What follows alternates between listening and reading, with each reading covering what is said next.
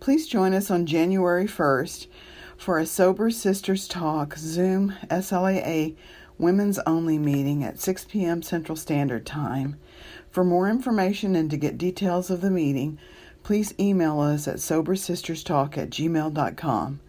Happy New Year! You know, this woman is just a really, really good friend of mine. I'm really proud of her sobriety, her dedication to her program, her commitment to service, to helping others, her willingness. You know, I love having women in my life that I can work with, that I can say, hey, you know, have you looked at this? You know, could it be this? And that I can be really honest and forthright. And she's definitely one of them. And she's a bright spot in my life as well. We usually record on Fridays before, and we did not. So I'm having a little bit of withdrawal, but so you got the recorder on? All right, go ahead. Thank you so much, Elizabeth. My name is MG, and I'm a sex and love addict. And Elizabeth, if you could give me a timer warning after 40 minutes. I think I'll be done by then, but if you just give me a timer warning, I'd appreciate it. So I have been really, for some reason, a little bit scared to tell my story and have it be recorded on the podcast. And so I'm going to be very general. And, you know, one of the things I do, not all the time, but if I don't know someone and I start working with them in a sponsor-sponsee relationship, I do tell my story and I get into a little bit more detail. But, you know, the format, you know, based on AA is what it was like, what happened, and what it's like now. And so typically my story, you know, 90% of it was, you know, what it was like. And so I'm going to really try to flip that, because I think it's the most important thing is to talk about like what it's like now, like, you know, the piece of it in the middle, like, you know, the transformation, and then at the end, you know, what it's like now, because, you know, that's where for me the gold lies. You know, I once had a therapist that used to talk about, you know, shadow and golden based on the Jungian archetypes. You know, for a lot of my life, I've lived in shadow. And so, you know, I want to talk about like the golden part of my life. But my story begins in Alabama.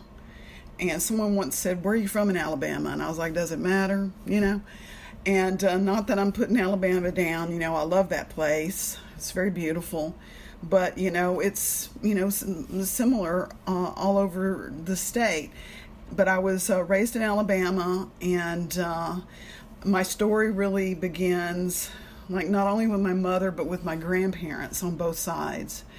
And my mother and father were products of home where there was abandonment, and I believe love addiction, and a lot of dysfunction. So when my parents married, my mother was 19 years younger than my father, because that was part of her wounding, was having a father who abandoned her when she was 18 months old.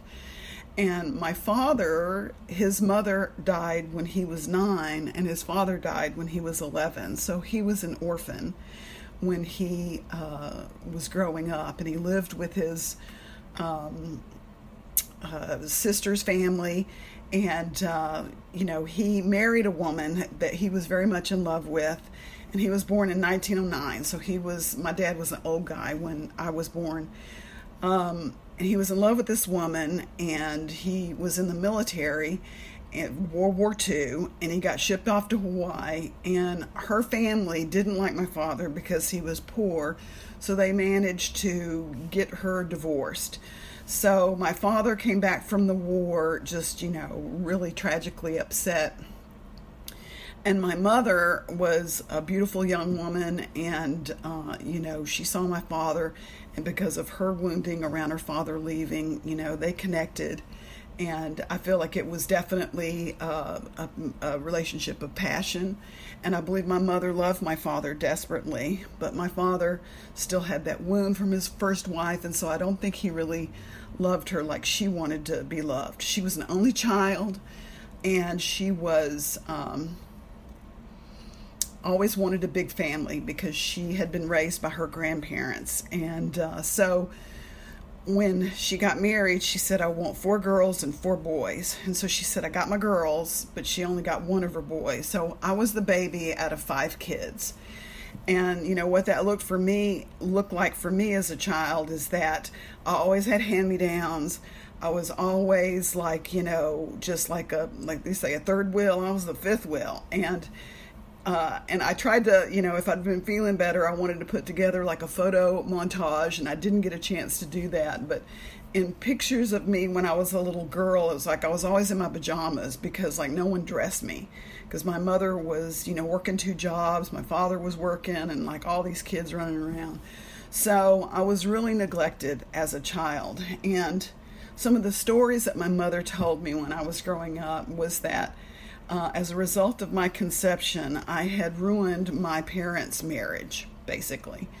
That my father didn't want to have any kids because he had this whole passel of kids. And, you know, she manipulated him into having sex with her. And she knew she was, you know, ready to conceive. And so she got pregnant. And so this is like one of the stories I heard growing up that... my father was so mad at her that he kicked her out of his bed, and so they split. And in their marriage, they had 2 separate bedrooms, and they never had sex again after my conception. So, you know, I grew up with this weird sense of like I could destroy marriages. You know, it was very weird, and I felt this responsibility, like this guilt, you know, just by me being born. And I remember I had a therapist tell me one time, that's fucked up when a parent tells you that kind of shit, you know? And I was like, oh yeah, maybe it is. And it was part of my mother's manipulation to try to get people to be on her side, you know, not on my father's side. My father, you know, was an older guy when I was born. He was like 59 or something. I never knew him without gray hair. He was an old guy. And he was super quiet. He would sit back in his bedroom, and he had a TV back there, and he would just smoke cigarettes and watch TV. So he was emotionally unavailable. And so that became part of the piece of the qualifier that I am attracted to. You know, someone who, you know, is an addict, someone who just is really quiet. At the same time, you know, I'm always attracted to people who can be charming, but also like they can turn it on and turn it off. So, you know, growing up in my house, I didn't know that it was weird that parents lived in separate bedrooms. I thought that was the way it was. And I can remember going over to my girlfriend's Jackie's house, and she's showing me the rooms, and she shows me her parents' bedroom, and she's like, yeah, that's where they sleep. And I'm like, together? Oh, that's weird. She goes, your parents still sleep together? And I'm like, no, they got separate bedrooms. So, you know, that was part of like how it began in my childhood. And I can remember that because I felt so neglected, and because I felt like, you know, and my mother was a very corporal punishment person, you know, switches, slapping, spanking. My father, not so much, but, you know, he did beat me one time with a belt so bad that my legs were bleeding. So, you know, that was just the way it was during that time. And I made it through, but I can remember when I was 14 years old, you know, I had a friend in high school that, you know, wanted to get high and smoking marijuana. I was born in a very dry county in Alabama, you know, Baptist. I mean, it was like you don't drink, but you can smoke dope. It was easier to get dope than it was to get booze. So I remember, you know, getting high when I was 14. And, you know, I sucked my thumb until I was 10. So I really had only a 4-year period that I didn't have like some addiction. And so I started smoking pot and then, you know, drinking a little bit when I could, but mainly it was smoking dope. And then, you know, I was like boy crazy. And I had 2 guy friends that were older than me, and they were in the band, and I was in the band, and, you know, I became obsessed with this guy, Scott. And so, you know, it was like it started out and it like went from there. And I don't want to spend a lot of time on like the men and the acting out. It's not a drunk-a-log. But I just want to say that, you know, it was just like we can do that, right? We can list one guy after another. And when I was about 19 years old, I was in college, and, you know, a piece of my story is I met a guy and he wanted to have sex, and I was like love addicted to him, and I didn't set boundaries around protection, and so I got pregnant with this guy. And I don't regret having an abortion, but what I regret was I didn't have the strength or the boundaries to say no to this guy. You know, I mean, that was a huge piece of this for me. You know, certainly nobody, was like, cavalier about having to have an abortion, and I certainly wasn't. It was a devastating thing to have happen. But, I drug my girlfriend into it. I owe her a huge amends. She was a bad check writer and we were out of state. I had to go to Atlanta, and she was thrown in jail with a felony for writing checks across state lines, and and it was a horrible situation in her life. So it began to be serious and bad even when I was 19, where it was like my love addiction affected all these people. And, I didn't even see any of this until I started working the steps. So, that was my first sort of like, big wounding around it. And as a result of that, in college and my father dying, I joined the military and I went into the Air Force when I was 19. And I got stationed overseas, and I'm telling you, ladies, it's like when you join up in the military and you come on base, it's like, here's a carton of cigarettes and here's like, a bottle of Jack Daniels. I mean, liquor was so cheap and cigarettes were so cheap. Everybody drank, everybody smoked. And I couldn't smoke pot when I was in the Air Force in England. So I, started drinking, and that's when I began to drink alcoholically. And I met this guy and fell in love with this guy, and he was a major alcoholic. And, I began to drink alcoholically with him because, like we'd go to the pub and he'd have a pint and I'd have a half pint. And that way I could kind of stay with him. And in the Air Force, if you have like it's called an alcohol related incident. So if you're on base, you have to kind of be cool and have a little bit of decorum. But I remember us walking home from the club so many times and me falling so hard that my contacts popped out of my eyes. And, and I was like, cuckoo for this guy. So I was like wanting to be cool like him and drink like him.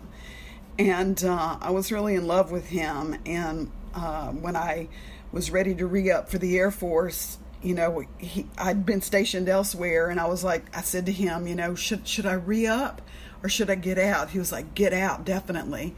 And I thought he was saying that so when I got out that I could go and be with him, but he was sick of the Air Force. He hated it. And he was just saying to me, no, you don't want to stay in this place. So, once again, that's part of my love addiction where I don't get clarity. I just, make up a bunch of shit about what someone has said to me. So I didn't re-up for the Air Force, and I got out of the Air Force, and I went to go live with him.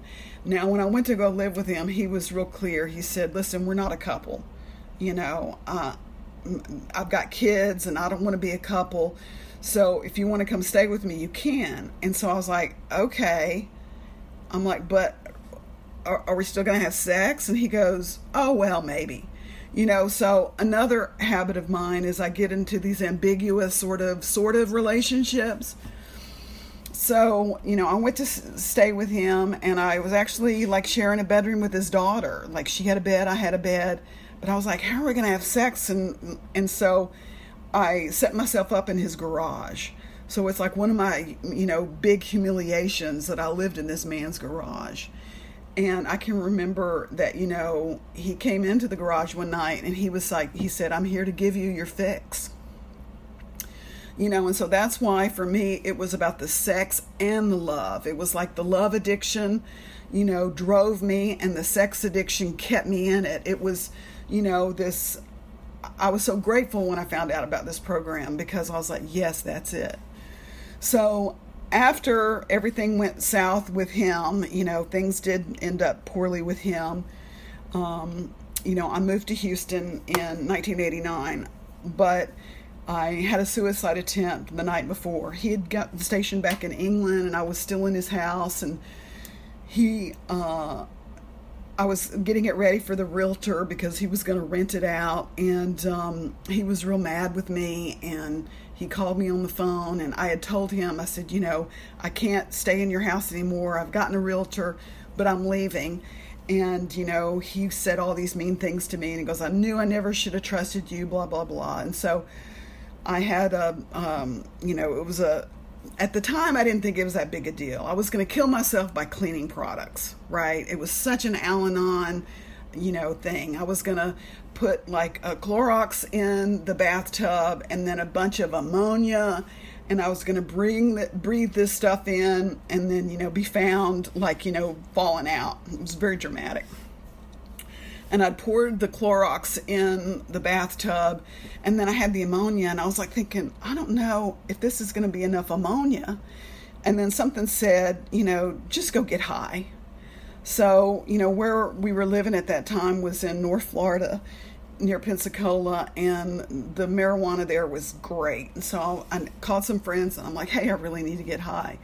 I didn't say I was getting ready to, try to kill myself by, mustard gas, basically, is what I was making. And so I went over there and I got high. And then the next day, I'd packed all my stuff and I moved to Houston, Texas. And that was December 12th, 1989. So that was like a big point. And I remember, again, like talking about this in therapy, my therapist said, suicide has three components: the ideation, the plan, and the carry through. And so I had the ideation, I had the plan, and I was halfway through the carry through. So she really wanted me to understand that that was like a serious thing. So, for me, it was just about like, I couldn't live without this guy. That's what I kept saying. I was driving away from him, and I said, I can't believe I'm leaving him, that I'm leaving this, pseudo non-relationship. It wasn't even a relationship. How could I end something that wasn't even existing? So I got to Houston, and I moved in with my childhood friend, Barrett.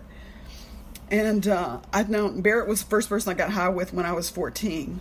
And I got to his house, and I said, listen, I really need to get high. Do you have any marijuana?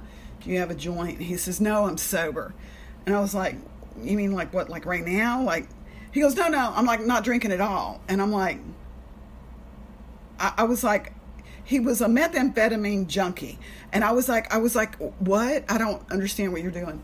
And so I said, is Peter around? That's our other friend. And I knew Peter wasn't going to get sober. So I went and talked to Peter. I'm like, what's up with Barrett? He said, oh, he's sober now. I'm like, what is that about? And he was like, I don't know. He's going to these meetings, and so, Barrett, he 12-stepped me, and he got me into counseling at the Montrose Counseling Center, and I knew I needed counseling because I was so distraught over this guy and from the Air Force. And so I went to this counseling center, and they asked me a whole bunch of questions, about drugs. Have I done cocaine? Yes. And I just chronicled, like, I loved whippets, I loved nitrous oxide, I used to do those a lot. I didn't do a lot of cocaine because I felt like it was too addictive, and I love marijuana, and so they said, okay, well, you qualify. And I said, what do you mean? He goes, well, this is a drug treatment program. I was like, oh, okay. And I started individual therapy twice a week and group therapy, and so they said, but you got to take a vow of sobriety. So I didn't think that I had a problem with drugs or alcohol, but I wanted the program. So I said, okay, so March 3rd, 1990 is my sobriety day. And, I didn't go to my first AA meeting until I was about 6 months sober. And, part of my story is I feel like sobriety is the foundation for me. And whether or not I'm an alcoholic is a moot point because I have zero plans on ever drinking or doing drugs again. And I feel like it's essential for my recovery and sex and love addiction that I do remain clear-minded and I remain sober. And so, and I've come to like believe that, a lot of people, like I remember saying in group, I said, I don't have a problem with drugs and alcohol. I have a problem with men. And they were like, you're in a drug treatment program. And so people put on me what my story was. So I would go to a lot of AA meetings, but I never felt comfortable and ever felt part of, and because I never was tempted once I was able to lay it down. Now, one of my AA friends said, "Oh, that was, you know, God removing it from you." And I'm like, okay, if you will. But, you know, I got sober from drugs and alcohol, and, you know, my life improved. I mean, just getting sober from drugs and alcohol, I was able to go back to college, and I got my degree from the University of Houston in psychology in 1993.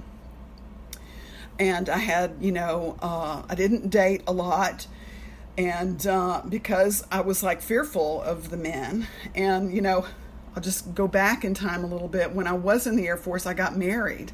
And I was married to this guy for 9 months, and he wasn't even like, I didn't even love him, but he said, "I'll love you enough for me." And I thought, well, I'll try that, you know. So even though I was married, it wasn't like a big of a deal in terms of like the relationships that I had.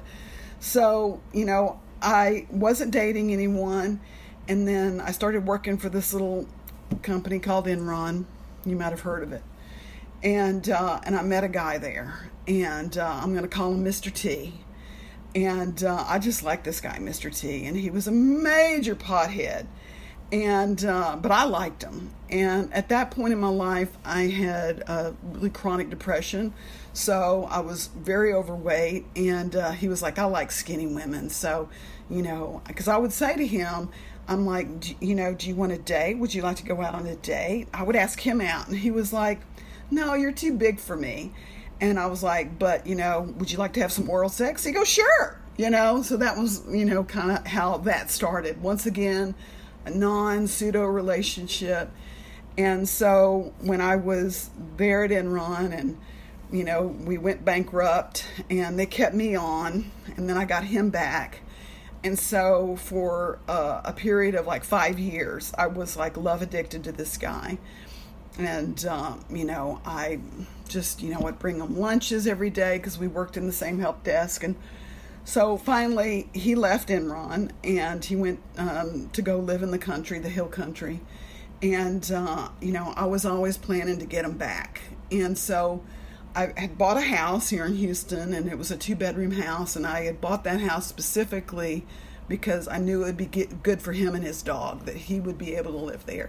Like, I didn't need that much room, but, you know, I was, like, thinking about him. So finally, he said he did want to move back to Houston and, you know, start looking for work. And I said, you know, I've totally got room. You can come stay with me, no worries.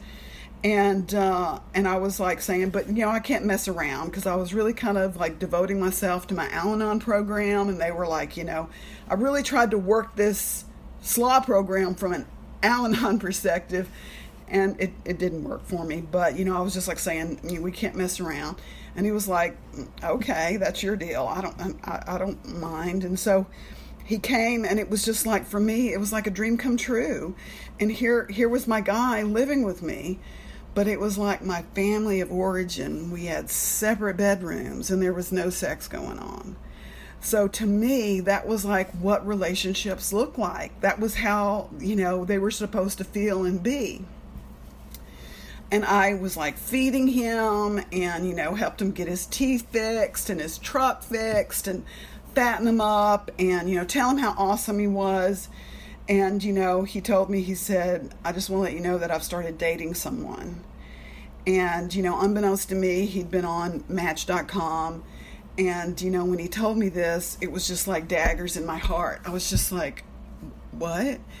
And, you know, he was like, "Yeah, I met someone." And one of the conditions of him living there was that he was sober. He said, "I wanted to get clean." But once again, I didn't get clarity. He wanted to get clean so that he could pass a drug test. He didn't want to get clean for sobriety and recovery. And so I said, as long as you're staying here and you're not using, you know, we're fine.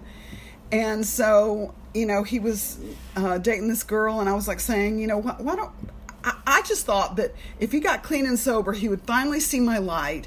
He would finally love me how I wanted him to love me, and that, you know, we could live, you know, the rest of our lives together.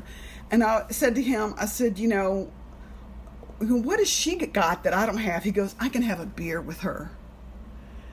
And so for those of you who are sober in this program, and you come into sex and love addiction, for me, I was like, do I give up my sobriety for this guy? And so I remember there was one day where I was really going to act out with him sexually. And I called one of my AA friends and I was like saying, I'm gonna seduce him. And, I'm gonna drink with him. And she said, if you do that, you're going to lose everything. You're going to lose your house, your car, your job. You're going to lose your friends. You know, this is, you're going to lose everything over this guy. Is this guy worth everything? And she just put it to me in just like unequivocal terms. And I'll never forget that conversation. And she said, you leave that house right now. She goes, you get in your car and you leave. I don't care where you go. You come to my house, you go to somebody else's house, you leave that house. And so I left that house, and I left that house, and you know, I started having therapy again, and I started to see a great therapist, and he recommended SLAA, and I'm like, no, I don't want to do SLAA. They're too hardcore. It's too crazy. You know, my addict doesn't want to do SLAA because, you know, she knows it's real. Then she knows that there's, you know, the real deal. And so, you know, I did Women Within, you know, I was trying to do all these other things, you know, go to Al-Anon, go to AA, and I was in a lot of pain. And he said, I really think you need to go to SLAA. And that was in 2007, around December. So, you know, I said, okay, I'll go check it out. And I walked in to, and it was, you know, the church over on St. John the Divine over on Westheimer. It was a Saturday morning meeting. And I'll never forget that, you know, Ava said, you know, that this program is homicidal and suicidal. And I mean, I was like shaky going into this meeting. You know, I was never like that when I went to AA. I'm like, I'm done. No drugs and alcohol. I got it. But going to SLAA, you know, shaking, like, you know, going to that meeting and seeing that it was a big meeting. There was like 30 women in that room, all in a big circle. And, you know, I heard my story in different formats. You know, one woman named Donna, she said, hi, my name is Donna, and my higher power is a man named Bill. She said, Bill loves golfing. She goes, I love golfing now. I had to learn everything about golfing. And I was like, oh, my God. I would hear my story like that. And so I went to those meetings. I listened to those women. You know, I shared because I'd had that tradition of AA and Al-Anon. And, you know, for the first time in my life, I felt like, you know, an Al-Anon, I've loved it, and it's got a specific reason, but this is my core addiction. Sex and love addiction is it. Even when, you know, starting from a child being in love with my next door neighbor, Dale, you know, I mean, it's just, it goes on and on and on, the litany. So I started working the program. I got a sponsor. And one of the things that I came to realize that what I wanted to do, because that's what SLAA had me question. It's like, what do I want to do with my life? And I'd always had this secret desire to be an actor. And so I like helped manifest that. And this was, you know, while Troy, Mr. T, was still living with me. And I was like, I've got to do something to keep my mind off this guy, because I wanted to get him out, but he wasn't out. And so I auditioned for a play. I got the play, and it was a little community theater play, and you know, it was very absorbing, and it was just something that I needed to do in order to keep my mind off him. And so I was doing the play, and then it was as if God had just like waited for me to put down my burden. He started, you know, giving me all these roles and plays. And finally, through the help of the women in the program, I was able to convince this guy to move out, because he was living in the lap of luxury. You know, I was doing everything for him. He didn't pay rent, you know. I was feeding him, taking care of his dog while he could go over his girlfriend's house. It was just, you know, I would iron shirts for him for his dates. It was just crazy. It was crazy. So finally I got him out, and I was working my program, and I probably had about a year, and I was in a play with a guy. And my sponsor, and she and I had started working the steps, and she went back out. She was an alcoholic, and she started drinking again. And so I was like, oh, well, I kind of want to date this guy that I'm in this play with. And so, you know, I kind of like left the program and started like, you know, again, this disease is, you know, progressive and it escalated. And so this little actor guy I fell in love with, I thought I fell in love with. I had no idea. I didn't know if he had any siblings.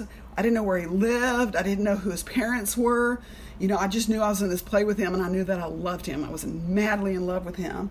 And it was just a booty call situation. And it was just, you know, I mean, probably I was with him like maybe 5 or 6 times over a 6-month period, but I was just obsessed with him. And, you know, I wasn't going to meetings. I'd kind of dropped out, but I'd go to a few. And, you know, that's when I kept hearing the message. And so I knew there was a solution. And I remember when I had been stalking him on Facebook, and, you know, and it was clear that he was with this other girl, you know, seeing their little love notes back and forth to each other. And I remember I was like, I'm a 45-year-old woman. I cannot be doing this stuff. This is ridiculous. And I remember, you know, thinking, I'm done. And, you know, when we become willing, really willing, you know, there was something that just came over me, and my therapist was like, okay, here's what you got to do. You got to go into no contact. Here's what you say to him, and then, you know, cut off your phone or get a new phone number. And so I did that, and the hard thing about it was my work phone. So I had to go to this old gal that did the phones at my company, and I just said to her, I need a new phone number. And she's kind of looked at me, and she went, okay. You know, because sometimes we make up in our mind it's going to be, you know, something horrible. And it wasn't. It was like easy. I texted him, I can't have anything to do with you anymore. I can't explain, but, you know, please don't try to reach out to me or contact me, blah, blah, blah. And then that was that time when you could pull out SIM cards. And I pulled out the SIM card, and then that was it. And I felt different this time in the program. And I went in like with fresh eyes. Now, my withdrawal from Mr. T was long and hard. I would have anxiety attacks, but this time when I went in through withdrawal, it was like I had the women in the program to really help me and support me. And so as a result of this program, you know, I've been able to, you know, I went to graduate school for acting in New York. You know, I got my master's degree. I spent 6 years in that city. Unfortunately, I did not stay connected to my SLAA program, but I did stay sober, and when I needed support, I would reach out to women. In 2016, I was sick of New York. If any of you guys have lived in New York, you get it, you understand. And I missed my recovery community here in Houston. I missed my sponsor. I missed my recovery girlfriends. I have a brother here. I have other friends here. Houston's home for me. So I moved back in 2016, and, you know, some of my friendships, they weren't as the same. You know, I'd been here for 20 years, but my recovery community just opened their arms and just embraced me back into it. And thankfully, my sponsor, Elizabeth, encouraged me to jump back into service, just jump back in. And so I've been back in Houston for 4 years and continuing to work with her. And for me, what keeps me sober today is, you know, like someone was saying to me last night, like the 5 S's, you know, it's like so simple. And so I, you know, lead meetings, I sponsor, I am sponsored. And, you know, for me, it's like living my life one day at a time just gives me, it's just the way to be. And like yesterday, I was talking to Elizabeth, you know, I'm still continuing to feel poorly. And, you know, it's like I get into catastrophic thinking. And she's like, just take it 24 hours at a time. And I'm like, oh, my God. So, you know, that's my story, you guys. And all I can say is that, you know, this program has given me my life. And this program has given me so much hope. And for those of you out there who are struggling and don't think you can do it, you can. Absolutely. Absolutely you can. But, you know, it's about working the steps and following those suggestions. And if you can do that, then, you know, you're going to be happy, joyous, and free. That's the mandate. And it's not like, yee-hee, happy. It's happy, joyous, free. And I am MG, and I'm a sex and love addict. That's it for this month's speaker meeting. Stay tuned to Sober Sisters Talk for next month's speaker. Thank you.